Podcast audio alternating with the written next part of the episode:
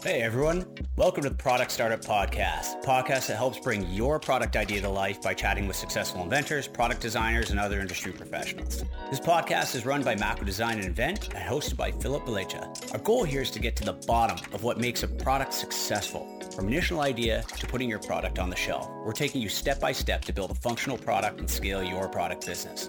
Now onto the show. The Product Startup, Episode 33. Khierstyn Ross helped creators raise over $1.1 million through Indiegogo and Kickstarter, and she's also the host of Crowdfunding Uncut, a podcast that deconstructs the successes that go into funding campaigns. Welcome to the Product Startup Podcast, where we talk about turning ideas into successful products step by step. I'm Philip Beliza, and thanks for listening today. In the last episode, we talked with Jill Bong, She's an entrepreneur, homesteader, and inventor of chicken armor, a different chicken saddle. Make sure to check out episode 32 if you want to hear more about how she and her husband successfully launched a product and make income in a tiny niche. Before we get started, I wanted to read an anonymous listener's question. He says, I read your site, great info on there. I currently have a company that sells a few different types of products. Business is going well, and I'm trying to create a prototype. However, I'm running into the challenge of very high development costs. I would really appreciate some feedback and advice. So, using outside development companies will set you back a good deal of money. They usually assign engineers and designers at shop rates to work on the design, and they may even develop the prototype for you at additional cost. So keep in mind in the US, the costs are usually between 80 and $120 an hour, depending on the level of experience of the team that's assigned to you. And that's per person. So naturally, if you've got a few people that are assigned to the project, uh, development companies may easily charge ten, fifteen thousand dollars, depending on the complexity of the design, on up to something that's a very complicated project costing fifty, seventy-five thousand dollars to complete. So this is usually the fastest and smoothest way of getting to that next step.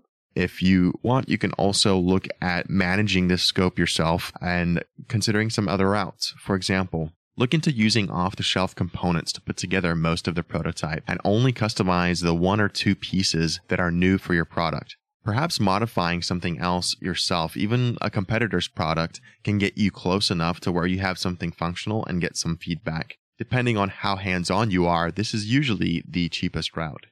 A second way of approaching this is going to a local college that has an engineering or industrial design department and offer to sponsor a senior design project. Final year students typically complete a cradle to grave type engineering project over the course of a semester. This usually will get you a dedicated resource or small team for, let's say, a few thousand dollar donation. Now, they may not be able to build you the prototype. It really depends on the facilities at the college and the skill set of the students that you get, but they will definitely be able to solve some of your more difficult challenges. The last place to look would be using a freelance service and finding a freelance industrial designer or engineer. You can find them online through places like Odesk or freelancer.com or even on Craigslist if you want someone local. Their bid should be much more competitive than using a outside development company. But of course, you usually only get one person helping you with the design and you're trusting that they have the expertise to complete it for you. You can then take the design that they've built and solicit fabrication costs at local fab shops in your area or going to a place like mfg.com and submitting your quote using either drawings or a 3D model that was created by your freelancer. So I hope that helps you guys. Feel free to send me email at philip at theproductstartup.com and let me know what kind of questions you'd like for me to answer on the show. So let's get started with today's interview. Hi, Khierstyn. Thanks for coming on the show today. Yeah, thanks for having me. So, I'm really excited to have you on just because a lot of the guests that we've had on the show have done their own crowdfunding campaigns. Can you talk a little bit about how a Kickstarter can help get revenue at any stage of your product lifecycle? Whether, you know, you've got an idea that you've tested all the way to where you're already a company and you're creating revenue, but you're trying to generate some additional buzz or maybe test if a product is working. Your question is how can we make sure that a product makes the founder money? Well, how can we use crowdfunding to either generate additional buzz for the business or generate additional income for projects that you may not feel 100% confident about or you might not have the funding for? So, I've had the luxury of working on two kinds of projects. One is where you're starting from nothing and then one where you're coming in to an established company that has a bit of startup capital but is like launching product 2.0 Mhm. and it's a way to create awareness around that product and then use that once they finish their Kickstarter or Indiegogo campaign, they can then continue an in demand right through until they launch that product on Amazon. So you're pretty much making money on that product as soon as the campaign is over, right up until you're actually delivering that, which is cool. It really depends, like your ability to make money with certain products depends on how far into the life cycle you want to launch on Kickstarter or Indiegogo. You can either launch to raise money to develop a prototype or you can launch when you have the prototype and then your campaign is more around raising funds for that initial manufacturing run. And I think you're in a much safer place to launch when you have the working prototype already done and it's just a matter of bringing that to market because there's a lot less room for error with underestimating costs or running into problems when you're actually designing the thing to realize that, you know, the 500k you've raised isn't enough to bring this thing to market. I've had the pleasure of working on campaigns where they're products that were validated because I tend to not take on campaigns where it's not something I think will sell because as an advisor, I don't make money if the creator doesn't have a successful campaign, right? So there's that part of it.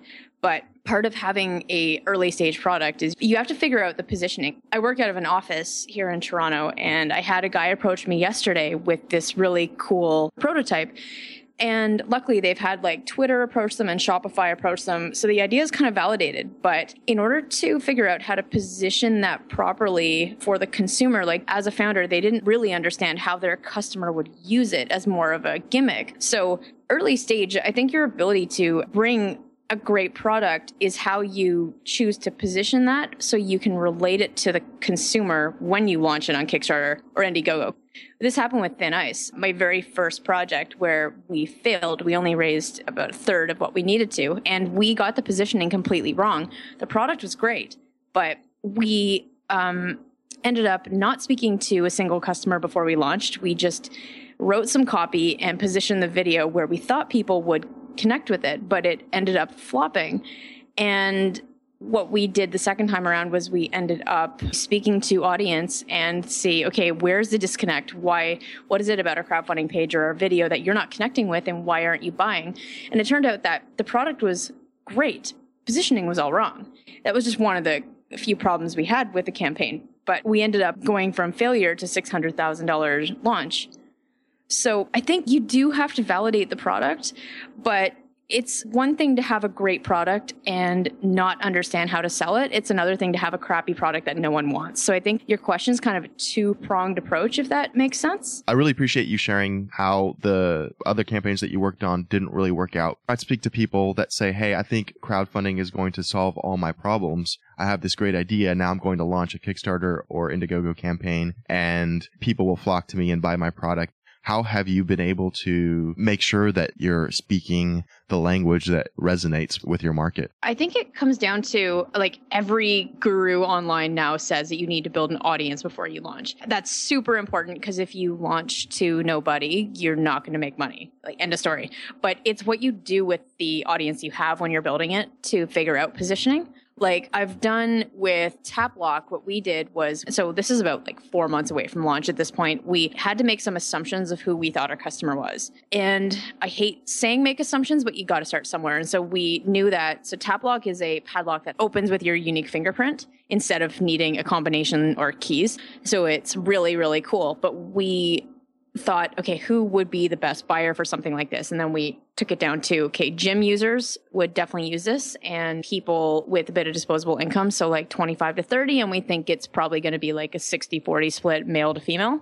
So we had to make some assumptions and then we, we then use that information to start talking to people online. But also the founding team went and sat outside of gyms and surveyed people in an attempt to A, grab their email address, but B, understand how they perceive the product and so we didn't just like throw up a landing page with Facebook ads and say, join our list. It was more like having that customer interaction when we first started because we really had to understand what the consumer was going to perceive about our product, why they would love it, why they wouldn't buy it, what their concerns would be, and what price point they would pay for it. So instead of guessing all these factors, which when you look at how you structure your campaign, like how do you know how to talk to your customer? How do you know what their biggest concern with your product is or be able to answer their questions if you've never spoken to a single customer? So we have those customer interactions early on. And then we'll even take that so far as like when we're doing a Facebook ads campaign to build audience pre launch, we have to test different demographics and different offers to see who's going to latch onto that before we like go full scale with these assumptions right? Really happy to hear you say that because that's one of the early steps that we use whenever we're creating new products and design is you have to speak to the target market because otherwise you end up spending all this time and money creating something that nobody wants. Exactly. So having those conversations and like you said, conversations with people, not just a landing page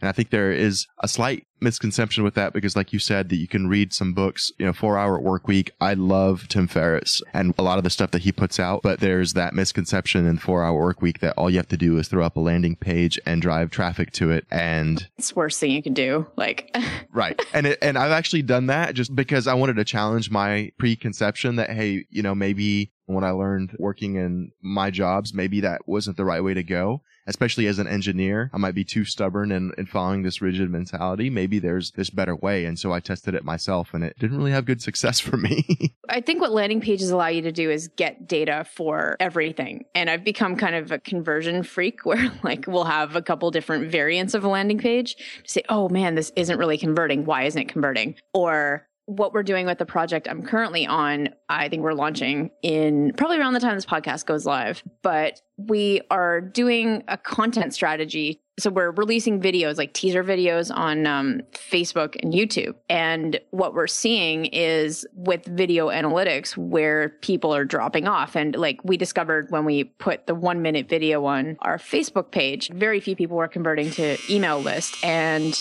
um, Sorry, the dryer just went. Nice. I think I'm gonna keep this in. Uh, please do. I love these like bloopers. Okay, so what I was saying was like we discovered through content that people were dropping off. And if we had our call to action like at the very end of this one minute thing, people were dropping off before maybe at 30 seconds and not seeing that. So we're wasting all this money on Facebook ads to not convert. So if we see that people are dropping off at 30 seconds, we can then edit the video to be more to the point or have a call to action at 30 seconds. So it helps increase our conversions. And it's just really cool to see like where people are interacting with your content and your landing page, but it's so much more powerful to have that conversation with them. I'm a data freak as well. And so I agree. Getting data and testing it and tweaking things is huge in terms of being able to kind of narrow down your message and, and focus and, and fine tune some things around your site you mentioned that it's really key to have an audience to launch to. So if you don't have an audience, but you have a product and a prototype, would you say the next step is to find an audience and grow that before you even think about a, a crowdfunding campaign? 100%. So do you mind if I rant no. for a bit? Okay. Cool. Cause I um I posted this rant on Facebook a couple days ago after I got off the phone with someone and it was very well received. Um so I had this lovely guy, local, who emailed me late one night and uh, he had launched his Kickstarter about four days before this. So, like last Thursday. And he's like, Hey, I would like to hire your firm to advise and market my campaign because it's not converting very well. So I took one look at the page, saw he had a goal of $100,000, and four days in was only 4% funded. And I was like, Okay, what's your budget? When did you launch? What's your goal? And then he came back with his budget of 5K that he wanted to spend on marketing after his campaign was not doing well. And the first thing I said to him was like, do not spend a dollar on marketing until we speak tomorrow. And I got on the phone with him and I like asked him a few questions about how flexible his goal was. And I basically told him that he had two choices to pull the campaign down, or if he can't do that, just give up on it and don't spend the money. Or number two, spend 30 days hustling and going to angel investment and trying to get bigger wholesale deals to raise as much money as possible. And he's like, okay, but why am I just going to give up on this thing? Like, I've built a bit of an audience. I'm like, okay, well, the way that Kickstarter works is they have a popularity algorithm where Kickstarter and Indiegogo make a 5% cut off of every dollar they raise on site. And so that means from a business perspective, they're going to help out the projects that are making the money. And they do that by boosting your rankings on site. And so what you see in the discover section or the trending section or front page or anything like that are projects that are really popular and moving really quickly. But in order for you to hit that, you need to have a ton of momentum in the first two to three days after you launch. You need to have a certain amount of backers. You need to raise a huge chunk of your funding goal.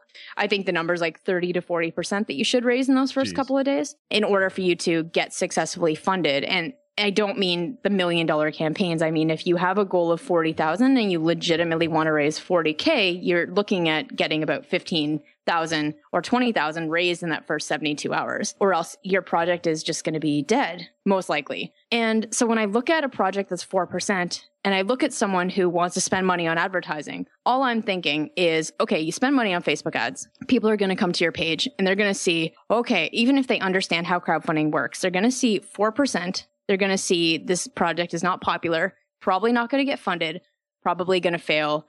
I don't want to be a part of this. So that's part of perception is like, you need that audience because you are never going to take advantage of the crowdfunding community unless if you are that unicorn that can launch with zero audience with this amazing project. But you need that initial audience for you to get those initial backers, which are your friends and family and that list that you've built up before. Because when you open the floodgates and you stack it properly with getting people into back you early on, then that's going to raise your popularity on site to then get more traffic as that comes in through Kickstarter and Indiegogo. And then that's how you like catapult with it. But you can never get that initial momentum if you don't have an audience to start with. So what I'm taking away from this is then having a crowdfunding campaign is really more of a boost to amplify the investment that you're already should be getting from the audience that you should be talking to. It's not a way to go from zero to the next step. No, like you go from zero to the next step, not by it's not like when you're building your list, you're collecting payments from customers, even though that would be awesome, but you're not. You're keeping them excited and ready for a launch. And then what you do with that launch when you first go live is like people are interested because they want this, but they also want the product cheap. And you create like a Black Friday event with your first day on crowdfunding where it's like, if you are one of our first 100 backers, you get our product at 50% off and you create that herd mentality. So it's like you line up the people for the big sale when you open it. Yeah, that makes sense. And early on in the product development process, I always tell people that they should go and when they're having these conversations with people, if they're responding favorably to ask for that order to get that pre-order. And so this kind of dovetails nicely because you can kind of hold off that exchange of money, even though it's really hard for people to pull out their wallet, you can at least say, Hey, let me get your email. So when we do launch our crowdfunding campaign, you can buy into it at a discount. Exactly. But to make sure that they actually put their money where their mouth is, you incentivize it with early bird rewards so that you limit it to the first hundred people get this insane deal that nobody else will get or something. If you're forming your audience before you're launching your campaign because it could take you months to create your audience. How are you keeping them engaged? I guess you're just sending out updates in terms of this is what we've done recently with development and this is where the status of the product is and here's a sneak peek or here's a photo or here's just something to kind of keep you engaged. Yeah. Okay. This is Internet Marketing 101. If you are interested in it, I do highly recommend you pick up Russell Brunson's book. It's called Dot Com Secrets. Um, it's a lead in to his email list, but for $10 in shipping, it's going to be the best investment you make. He walks you through how to create a full sales funnel, um, which is what I would suggest. So when someone opts into your email list, you want to give them two kinds of emails. Uh, over the months prior to your event, you want to be doing broadcasts. So it's like every two, three weeks, it's like, hey, we're getting ready to shoot the video, or we just got final renderings of our prototype, or here's a survey. What's most important for you for this? Or here's an interview I did, or here's some content. So it's like you every two to three weeks just remind people that you're around. But the first kind is that the automated sequence you want to give them when they opt into your list, which is the welcome sequence. It's something that you a thank them for being on the list, but then over the next couple of days, you want to give them a bit more background into who you are as a founder, why you're qualified to do this project, and how how did this idea come about? And then like the next email after that is getting more into what the product is. So it's more of an educational sequence so people get it and you do this with that automation because you're using your email list to build a relationship.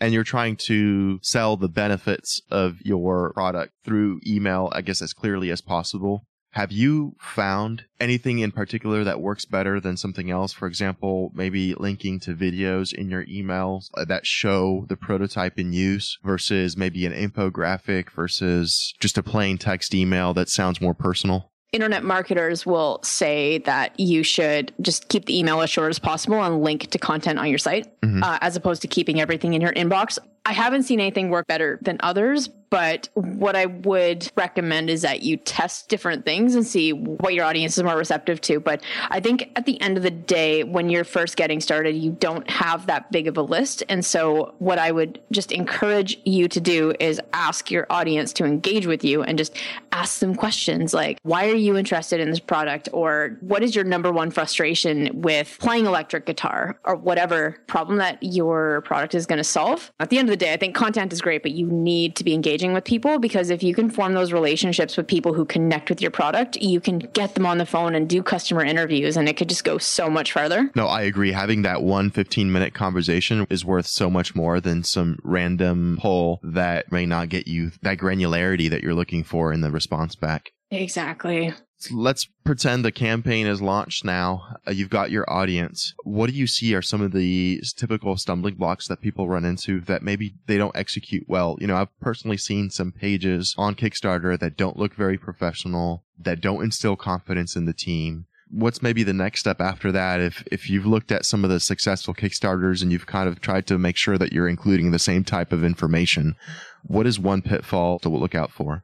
I'd be really curious if you can tell me actually, sorry, podcaster here, but if you can actually tell me like what is it about a page that you've been to that doesn't instill confidence? Okay, as a designer, I see some basic things. I see obvious flaws with the product that maybe they haven't thought of, or maybe questions that I have that they haven't addressed. Something is made out of plastic and, and secures with a suction cup have they done the testing on that and at least have that FAQ at the bottom that says, Hey, we hear your concern and we've answered it this way. Right. Yeah. Here's a link to this test or here's whatever. Yeah, perfect. So it's like, okay, I think we can make an amazing long list of stuff but it's like what doesn't instill confidence? And it depends what lens you're looking through it. Like you're looking through it from a designer standpoint. We've had people pick apart our projects from an engineering standpoint or maybe they're a backer that's been screwed before and they're looking at your financial projections and thinking this isn't accurate. So a few things that could be red flags it's one thing to get an audience, but then you still have 30 days of your campaign to do. So you want to make sure it's converting to the masses. So a few things FAQs, be as in depth as possible and answer questions like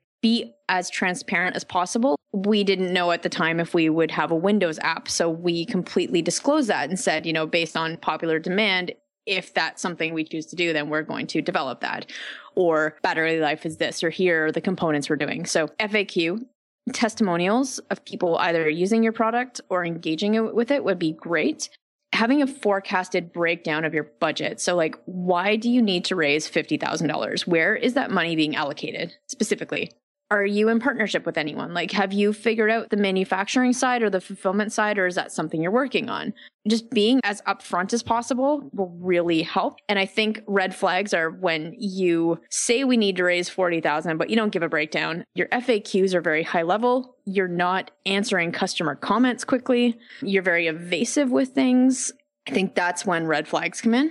Basically, being approachable, transparent as you can be, and instilling that confidence and trust as quickly as possible because you really only have 30 days to convey all that. Exactly. And you only have your campaign page to do that. Right. It'd be really cool too to put like a support email address below to say if you have any questions or if things are not clear, please send our team an email. Basically, what you can do is then take the questions that you're getting and update the page accordingly. Exactly. Yeah, because you need to be doing that. Side two of like me helping out with projects is we when we launch, regardless of if we're getting sales or not, I have to be looking at the conversion rates on the page because Indiegogo Kickstarter will tell you how much traffic you're getting to how many buyers. And if that is less than 1.5 or 2%, there's some disconnect and you need to play around with stuff until you figure that out. Yeah, that's interesting that you use that 1 to 2.5% number because that's kind of what it is for e-commerce stores. If you've got a Shopify store or something like that that you're driving traffic to, that's your target for conversion. Yeah, exactly. Or else, like, if it's 0.5, then something is wrong. Right. And quickly send your campaign page to your friends who you think would buy your product and say, please pick this apart and tell me where you think the disconnect is. Yeah, and I'm surprised that it's that low because you would think that people are on Kickstarter, Indiegogo to spend their money, and so you would expect the conversion to be higher as if it were Amazon. Maybe not that high, but certainly higher than two percent. Yeah, it's weird because I, I would think I'm just making assumptions here, but I would assume that people approach Kickstarter the same way they do Amazon, like they browse for cool products. So the conversion rate would be like one to two percent. But if you are supporting a friend and it's your friend that sent you this campaign, then the conversion rate would be higher because it's a no brainer that you know you want this thing already and you're specifically coming there for that. So I think it depends just where the source of traffic is coming from. As for some of the things that you have on the page, I know people have come up to me and said, Hey, you know what? I really believe in my product, but they're really introverted. They're definitely product type people instead of people people, I guess and they're gun shy about putting themselves out there and saying, "Hey, this is who I am and this is what I stand for. Here's the team that's involved," because they feel like maybe they don't want to be that spokesperson, so to speak, for their product. What would you tell that type of person? Are we talking about maybe being in the video with the founder story? Yes, or even just yeah. listing their name and social media information and everything as a founder on the page. I think you kind of have to can if you don't want to be the founder then you can be your company name but you need to have a track record because what if people do like i do this with marketing services whenever we get advertise that they oh they say oh we can get so many backers for you like mm-hmm. don't trust them but if i'm doing reconnaissance on that i can look and see okay uh, let's go to their website they don't have social media they're hiding something it seems like that's not trustworthy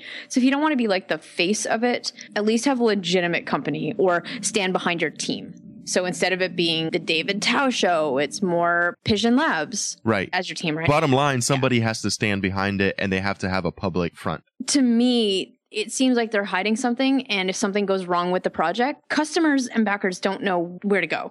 So you need to have that public face. But I think it's a matter of how much you go into depth with it. Like I've been on videos where the founder is doing the voiceover and he's in all the scenes. And I've done videos where it's just a different voiceover and there's just one scene with the founder just being interviewed about how he came up with this idea. Yeah, so you bring up video, which is a good point. Do I need to be a gorgeous millennial and play a ukulele in the background for my video to be successful? Oh God, no. Uh, you want to be relatable to the masses. So if you have a weight loss product, why don't you just get someone who's not like a size zero, blonde hair, nice California tan? You need to have someone who's actually struggling with that. Like maybe it's the office worker that's 10 or 15 pounds overweight, average looking. When someone's watching your video, they need to see them in that scene they need to connect with that. So I think unless if you have a product specifically targeted at perfection, you should relate it to the customer. That's good. So I have a chance, is what you are saying. Okay. But you're cute. you can do this. I'm not a millennial. That's a good point. Regarding video, do you release just one video in the beginning and hope that you can ride that train out? Or are you trickling content as you would in other types of online marketing? That depends on the team, but the newest project I'm on right now, we're heavily doing video because it's a very visual product. And so what we have done, I got this idea from Erez Rubinstein, who was one of the main members of the Right Cup, and they needed to get this press to start their campaign, but they didn't have a working prototype. So what they did is they created a teaser video, which is like a 30 second clip, 15 minutes of showing how the product would work, and then 15 seconds of showing people using the prototype and getting their reactions. That's cool. And so they use this to market and pitch press and get all that lined up before they could develop the final beautiful prototype. So they used video that way and they got a bunch of press. They raised over half a million dollars. That's really awesome that you're able to do so that like, even before uh, starting your yeah. Kickstarter what we're doing with Jamstack is video one that we released because we've done two or three videos we've released now. And the first one was a teaser video, but we had this really ugly prototype and it's an accessory that sits at the base of a guitar. And so we showed someone playing the guitar with this cardboard box around the bottom with like a bunch of question marks. just to show it. And then we showed people playing it. So we kind of copied that idea and got a bunch of views. And then we saw that people love the video. So why don't we try different content with what are the top two features that this product is going to do? And then we created a video around how quick and easy this thing is to set up apart from current solutions. So we use that and then get thousands of views on that and then use that as a lead gen for our email list. So we're going to be doing like, we haven't done too much content, but we've done like two or three videos total. And we're going to be doing like a Reddit AMA closer to launch once we have that list because we're pumping money into Facebook ads using those videos. So we've like we tested the videos to see what people were receptive to and now we know what we need to be doing to push that with advertising. That's great. What will the topic on the reddit ama the ask me anything post be? Is it hey i'm, I'm launching a kickstarter or i've developed this product ask me about it so I don't know Reddit too well. I'm working with my business partner who's social media expert and she's going to be getting into the Reddit forums to spike up that conversation over about a week or two and then we will say, "Hey, by the way, we're releasing a new thing for guitars. I think you guys would really like it, but I want to answer any of your questions." So I think we're going that angle because it's more of a we want to put the product out there and do a demo and see what questions people are asking, right? That makes sense. And Reddit, it's a bit fickle. And that's why I asked you that question is because it's really hard to promote things on Reddit. Reddit encourages discussion, less promotion. And so you have to come in with that right angle. Yeah. I'm not good with Reddit. I've gotten kicked off, I think, once or twice. Cause I'm like, I wasn't being spammy. But yeah. So, anyways, I leave that to our social media girl. no, it's a good tip if someone is struggling with taking their product to market and they want to do a crowdfunding campaign, what are the top three tips or the 80 20 that they need to keep in mind to be successful? Maybe they don't have the budget of hiring somebody like you, or maybe they're not asking for a whole lot of money and they just want to prove a smaller product. I just feel like crowdfunding, people think it's the unicorn and the answer to all their problems, and it's not half of my job is screening out products and saying this is not right for crowdfunding. I think honestly, with crowdfunding, you need to have a budget of around $10,000, give or take five or 10K, depending on your budget, to launch properly and build that audience and whatever. And if you don't have that, then maybe you should be looking to get government grants or take out a small business loan to develop this privately and just put your product on Amazon. Right crowdfunding is great, but you need to have a budget. You need to have something that's good or else it's not going to sell.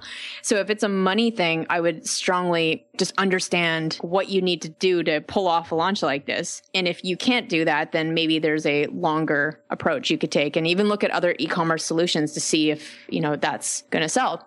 If it's because you don't know whether people want to buy your product, you can't just assume that because you think it's the best thing ever that people actually want it. Like I would strongly suggest actually identifying who would buy your product and start talking to them and validate it enough so that you know that if you do have the cash to put in it that it's going to sell. I'm really excited to hear you say, especially that last part, is because we've been preaching that on this show just from a design perspective. So I'm glad at least we're in agreement. And we, we didn't prepare before the show and agree on our answers. So, um, no, we don't. I love this. Like, just, just like jump into it. Thanks again for being so transparent. Where can people go and hire you if they want to use you on their next campaign and get some help? Well, I have a full website of resources and there will be information on how to contact me. You can go to crowdfundinguncut.com. I do have a podcast specifically for crowdfunding campaigns and I've just released a crowdfunding physical product launch checklist. It's just a freebie on site and it's will break down the timelines before you launch like 3 to 6 months out what you need to be focusing on. So you could do that and then I do have like information on how to contact me if you do have any specific questions about your campaign. Perfect. And we'll definitely link to all of that in the show notes so everyone can get that guide. Thanks again, Khierstyn, for coming on the show. You've been a huge help and especially for sharing some of the things that didn't work out because I personally learned from tests. I don't look at failure as failure. I look at it as a test that gave me some data. So oh, I love that. Thanks again yeah. for coming on the show. No, thanks so much for having me. And that wraps up our interview with Khierstyn. Here are three takeaways that I think we can all apply to our businesses. Number one, get feedback early.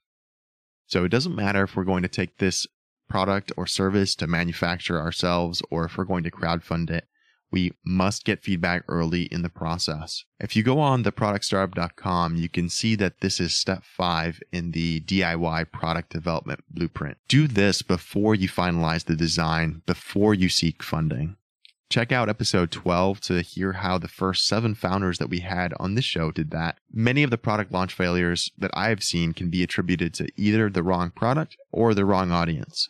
So, one of the ways of getting quality feedback is to not ask leading questions. Ask why. Ask four or five times to really dive into that problem before you show that person a solution. Ask what they would pay for that. There's no sense in creating a product for an audience that will not pull out their wallet for you, but it certainly happens a lot. And it's definitely happened to me, especially at some of the companies that I've worked for. Get the person's information so you can follow up with them later. Build an audience that you can eventually tap into if you do decide to launch.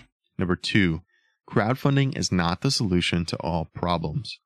I hear from many people who don't know their audience or who may have not worked out all the details of their product. Many automatically jump to crowdfunding as a solution for these. Yes, there are unicorn products that get funded on Kickstarter and people really rally behind and support them, but that is not the norm. Remember that these platforms are in the business of making money for themselves. They will not hesitate to bury an underperforming campaign. You have to bring the audience. You have to do the marketing. And above all, you need to know that your product, and I mean how it works, how it will be manufactured, how it competes with others on the market, you need to know all of that is better than other existing products on the market. I look at crowdfunding as just a giant cash register. It's a way for people to give you money. It certainly does not solve any of the other things that lead up to that. Point three, reduce the perceived risk for backers, investors, customers. I emphasize perceived here because it's not about you or your product. It's about what others think of it and your pitch. Get in their head. Be proactive about addressing their concerns, even if you don't agree that it's a risk. Reduce that friction for backers and early adopters to sign up. Show them why your product solves the problem better than anyone else and why you are the one that can deliver the solution. Give them a discount you will never run again. Detail what you will do with their money and speak their language and make sure that the photos, videos, and text resonate with your audience. So, how do you know that this is all connecting? How do you know that people are agreeing with the message that you're throwing out there? Let's go back to takeaway number one ask them, get feedback early. So if you've got questions or comments, I've put all the links that we've covered under the show notes posted on theproductstartup.com slash episode 33. Join me next time as I speak with myself. That's right. I'm going to kick off the new year with a solo show addressing some of the emails I get about motivation, procrastination, fear, limiting beliefs like lack of money, time, or skills. So if you've sat on your idea for a while and you haven't done anything with it, or if you've lost your momentum, this episode will be for you. So tune in next week to hear that. Lastly, I'd like to thank everyone listening who shared this show with their friends their makerspace, their coworkers. I really appreciate your support. Many of the guests that we've had on this show have been as a result of the referrals and friends of friends reaching out. Thanks again for giving me your feedback. I'll see you guys next week.